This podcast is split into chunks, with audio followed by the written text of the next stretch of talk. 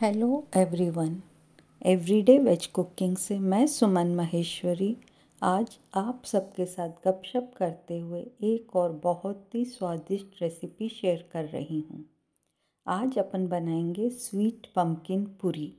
मेरा मतलब है कद्दू की मीठी पूरी, जो कि एक बहुत ही लोकप्रिय महाराष्ट्रियन व्यंजन है। इन मीठी मीठी करारी पूरियों को बच्चे और बड़े सब बहुत शौक से खाते हैं। आप कद्दू की मीठी मीठी पूरी नाश्ते में सर्व कर सकते हैं, या आप चाहें तो इसे ब्रंच लंच या डिनर में भी सर्व कर सकते हैं। आप एक बार कद्दू की पूरी बनाकर तो देखिए। आई एम वेरी श्योर आप सबको बहुत पसंद आएगी। रेसिपी बहुत ही सरल और आसान है।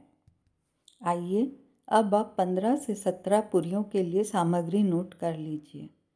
आप लीजिए एक कप गेहूँ का आटा एक टेबलस्पून सूजी। अगर आपको सॉफ्ट पूरी पसंद हो तो आप सूजी मत डालिएगा।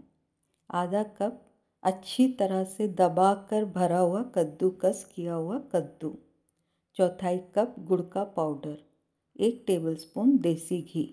चौथाई टीस्पून इलायची पाउडर। एक छोटी चम्मच सौंफ। एक छोटी चम्मच तिल। चौथाई छोटी चम्मच जायफल का पाउडर। चौथाई छोटी चम्मच सौंठ का पाउडर। चौथाई छोटी चम्मच काली मिर्च का पाउडर। चौथाई छोटी चम्मच नमक और तलने के लिए तेल। आइए अब बनाने का तरीका नोट कर लीजिए। कढ़ाई में देसी घी गरम करें, उसमें सौंफ और तिल डालें और जब यह चटकने लगे तब कद्दूकस किया हुआ कद्दू डालकर दो से तीन मिनट तक पकाइए, फिर गुड़ डाल दीजिए। लगातार चलाते रहें और मिश्रण को थोड़ा गाढ़ा होने तक पका लें। अब गैस बंद कर दें। अब इसमें नमक सौंठ पाउडर, इलायची पाउडर, जायफल पाउडर और काली मिर्च का पाउडर डालकर अच्छी तरह मिलाएँ और मिश्रण को पूरी तरह से ठंडा होने दें। एक प्लेट में गेहूँ का आटा और सूजी लें। उसमें कद्दू का मिश्रण डालिए और आटे को सख्त गूँथिए।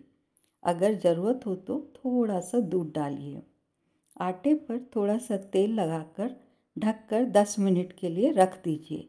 आटे को एक बार फिर से गूँथ लें और इसे 15 से 17 बराबर भागों में बांटकर लोई बना लें।